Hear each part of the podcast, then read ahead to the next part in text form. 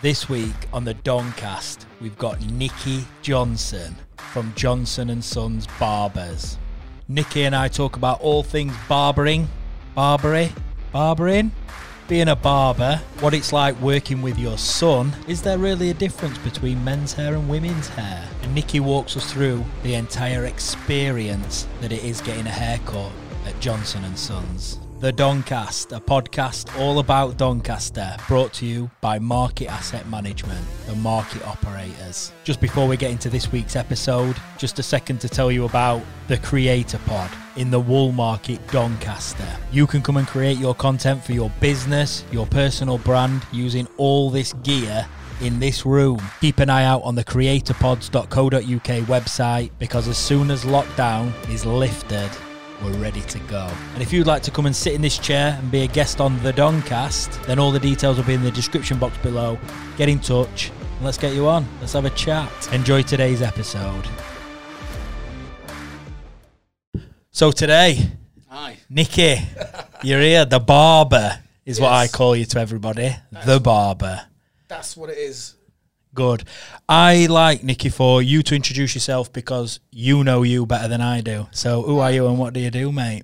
I'm Nicky Johnson. I'm a barber. Um, I work with my son, um, and that's it. We just do what we do. We do what we do best. Yeah, yeah. Yeah.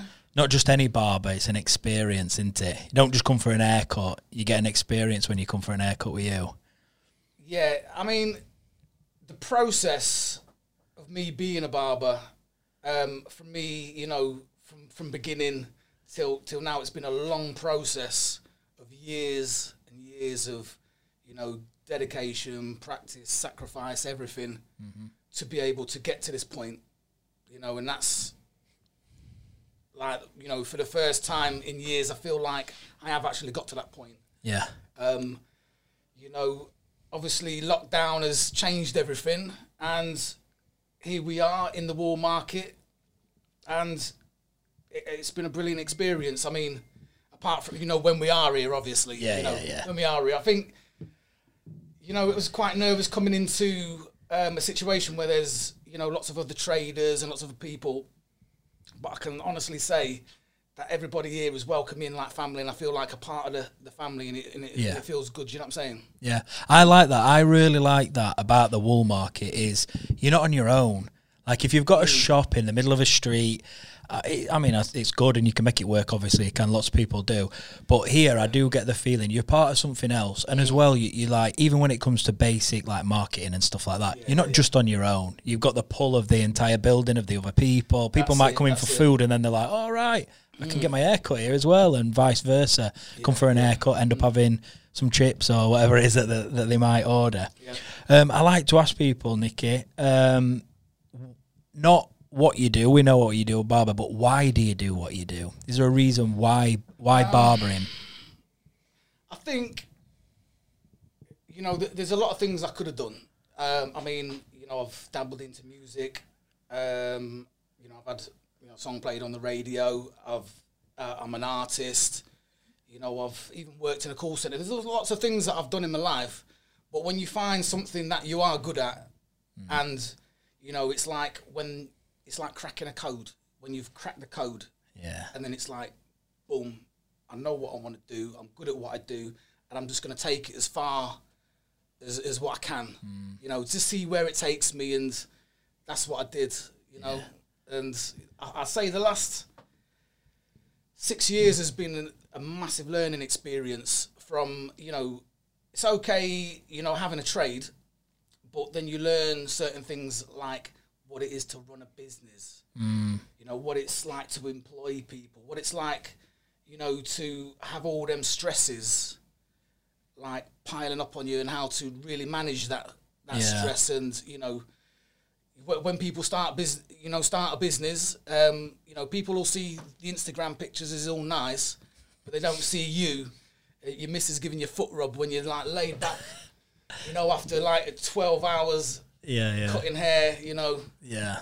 trying to get your name out there and you know get people to really respect you and take you seriously. That's it. When you're your own business, you're your own accountant, you're your own marketing department, you're your it. own customer service, you're your own everything, aren't you? It is tough. Yeah. So when I look back, you know, you know, on my barbering career, um, you know, what the people don't see is like failure after failure after failure after failure till you actually get it right.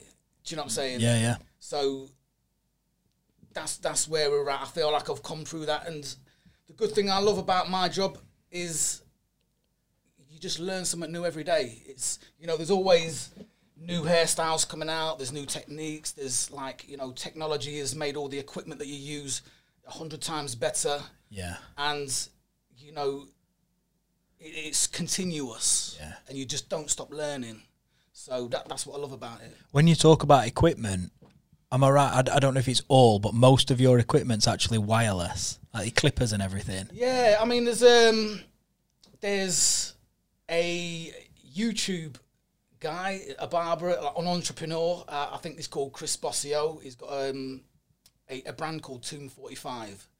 So they started promoting this wireless mat.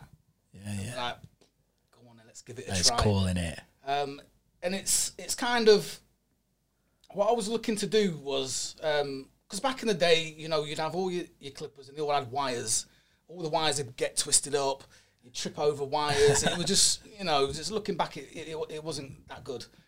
Um, but what I tried to create is something like ergonomic, Mm-hmm. like a an ecosystem that everything within your workspace just flows, you know, and that's that, and that's what we're trying to do with this project is just get it so that you know anyone who, who for the worker, for the person who's got to be there all day working, um, just to make it a, a- as much of a pleasure as possible. Yeah. So That's brilliant. That makes sense. What's it like working with your son? Brilliant. Yeah, you enjoy it. Yeah, you better ask him that question. I better have a different answer now. I mean, we get on great. You know, um, the past three years, um, the first thing I said to him is, "Do you want me to go easy on you? Or do you want me to go hard on you?" Yeah, He says, "Go hard." So, so I did, um, and he's he's come through it. You know, we've had a f- couple of fallouts. You know, and I'd say if if you don't, you ain't doing it right. You Yeah. know, if you don't get to that point, and as I told him this, if you don't get to that point where you question if you still want to do this, when you're ready to walk out that door and never pick up a clippers again, if you ain't doing that, you ain't doing it right. yeah. Yeah, that's that's how I see it. I like it. I like it. I like that a lot. Um, yeah, I'm gonna say because how old is he? Twenty three. 23. So what I found, 24. what I found, like with my dad, as I got older, you become more mates. It's like Yeah, less of a yeah. father-son relationship, unless you need something and you need your dad to bail you out. But Mm. other than that, you do you do have a relationship that's more mates. And when I've seen you Yeah. together, it is more like your pals. Definitely, hundred percent. Yeah, and it, and, and that works because, like you say, if you're working with family, it, it can be hard. Can make or break you. Yeah, but you seem to you seem to have found that secret. Yeah, um, I couldn't tell you what that secret is or whatever it. You know, just whatever happens, happens. Yeah, and that's and I think, um, and I've got another son as well called Bradley, and we all seem to have the same kind of laid back personality, so we all seem to really get on well. So, you know, that's good. Do you have a favorite haircut, favorite hairstyle that you like to do? Not necessarily have yourself, but do. yes, Is it short back and sides? it's the I like to do flat tops Right, right, okay. because it's the first cut that I learned to do.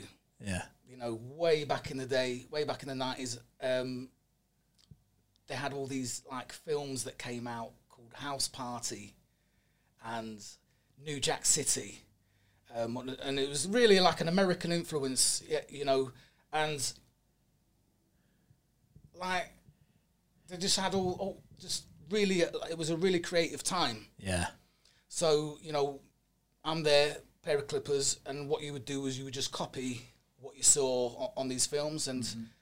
the main cut at that particular time was these high tops, where it was just, you know, like s- bald on the sides and, it, and just went square. You know, Yeah. it's just creative sculpting and Yeah. and I really enjoyed doing that, and that's really what got me into it in the first place. So you know, it's and I, and I find it mad that the same cut that I did all them years ago, I'm still doing today, exactly the same. Yeah. Maybe a little bit better, but Yeah, yeah, yeah. Well, you know, you're doing it a bit better if you've been doing it that many years. Um, have you had any strange requests? Has anybody come in and said like, "Look, I want my hair like this," or or you do you do beards and stuff as well? uh, we do beards. Um, literally, I try and cover every single aspect of barbering that I possibly can. Yeah, Um, request wise, you always get, um, you know, mad requests. Usually, it's someone who brings you a photo, maybe of say, I'm back in the day, they bring you a photo of David Beckham. yeah. You'd look at them and, and, I've been one of them. and you'd be like, it's not ever going to happen. You know, sorry, I don't know how to tell you this, but Yeah. You can't go You from skinhead to curtains, mate. and then it come, you know, someone come in with, you know, blonde curly hair, wanting to look like Ronaldo. Do you know what I'm saying? Them Yeah. type of things make me look like Ronaldo. And I used to say, well, you know, is it the hairstyle that you want, or is it do you, want to look like him? Is it- what is it really? Because I, I can't really do you that haircut. yeah, yeah, yeah. So That's it. Um, walk me through, if you can, like what the experience is like, because obviously a lot of people are like, oh, you go get your haircut, you walk in, you sit down, and you say like, you know, short back and sides cheers. But your place is different.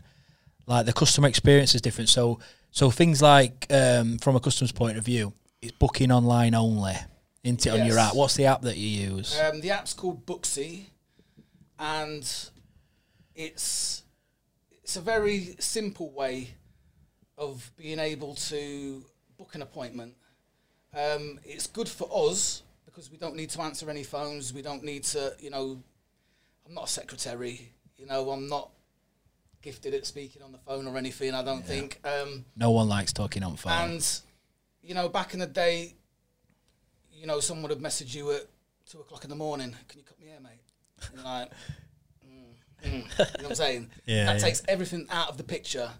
Um, and also, it kind of keeps it, so it's like a like a personal organ. It's like having a PA yeah, in an app, and it literally does everything from, you know, booking the appointments. Um, uh, the, the thing that I like about Booksy is the fact that, um, and this is for anyone who's running a business, not just barbering, you might be doing nails, anything.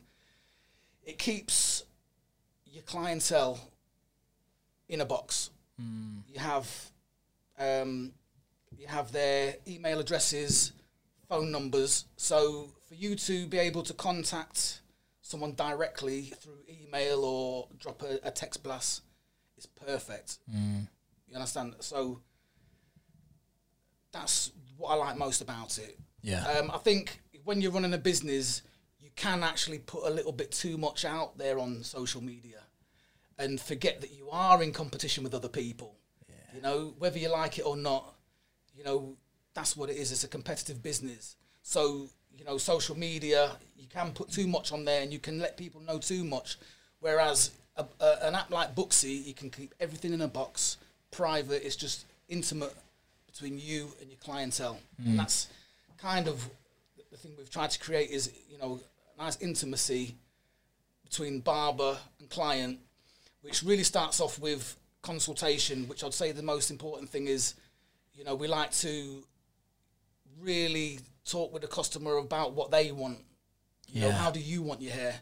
Instead of like turning up, sitting there, getting your hair cut, and you might like it, you might not. It's like, you know, Russian roulette. I might like it this time, I might not. You know, at least I think it makes a massive difference if you consult with somebody and just get the consult consultation out the way. They might want a style that you think well, it's not going to suit you, but if you try it a little bit different, like this, it's better for your face shape, etc. yeah, You know, and that's I think the most important thing um, f- for anyone, yeah. Really, bar brand customer. And once you once you're in, then you're in there.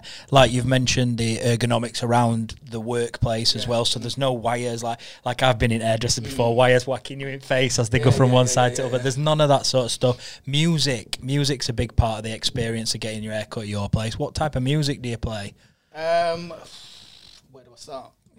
I mean, I've like I'm, I'm I'm a music head first and foremost before anything. So I listen to jazz, hip hop, mainly old school hip hop because I, you know, I like my nineties. I like uh, reggae, um, soulful house, uh, just a real eclectic mix of, ni- you know, something with a nice groove. Yeah. Something that's that's laid back, soulful, you know, and that's just me. That's my um, that's my taste. I do think like everything you're saying here, I'm like, and I think people watching and listening, they're almost being taken through this experience, and they'll understand exactly what you mean by that. Because I think that having been around the place as well, it, everything you're saying, I'm like, yeah, that is how you describe how it feels. That is, a, so you are doing a fantastic job at putting that across to the customer as well. So it's, it's clear that you've really thought about the customer experience, Yeah. like from booking, consultation, what it's like while you're in there getting your hair cut. I do think it's fantastic. Over the last 12 months,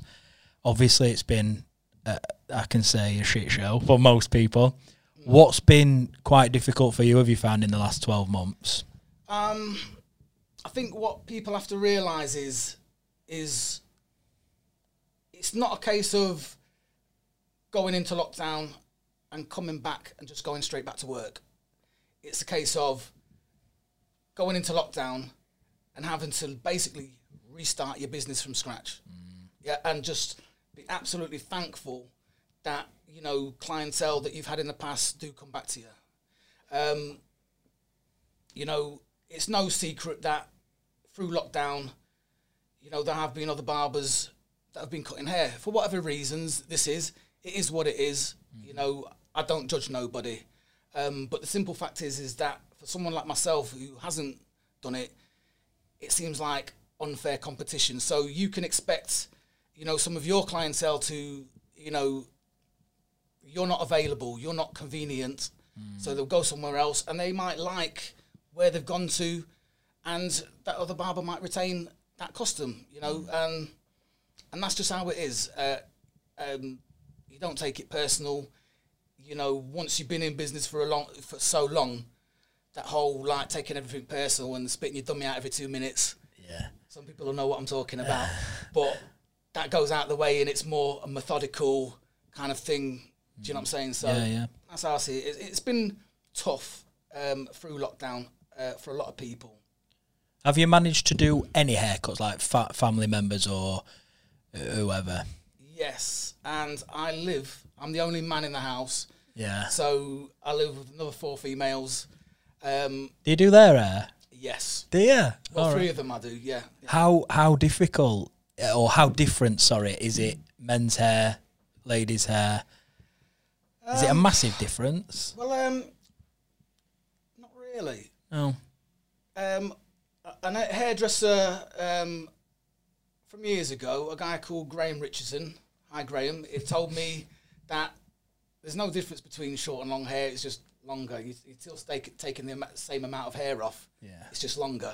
So I kind of tried to keep that in my mind, you know, instead of looking at this massive, great big wall of hair and and just thinking, where do I start? Yeah. Um, I did watch YouTube videos, uh, a few Insta videos. There's a guy called Adee Fe- Phelan, um, I think that's how you pronounce it, who put a few tutorials up. He was the guy famous for doing David Beckham's mullet. Oh, so, okay. So I, I seen him on, um, and he's doing great things uh, for the NHS and everything. And it, just shows just the basics of how to you know do, Hmm.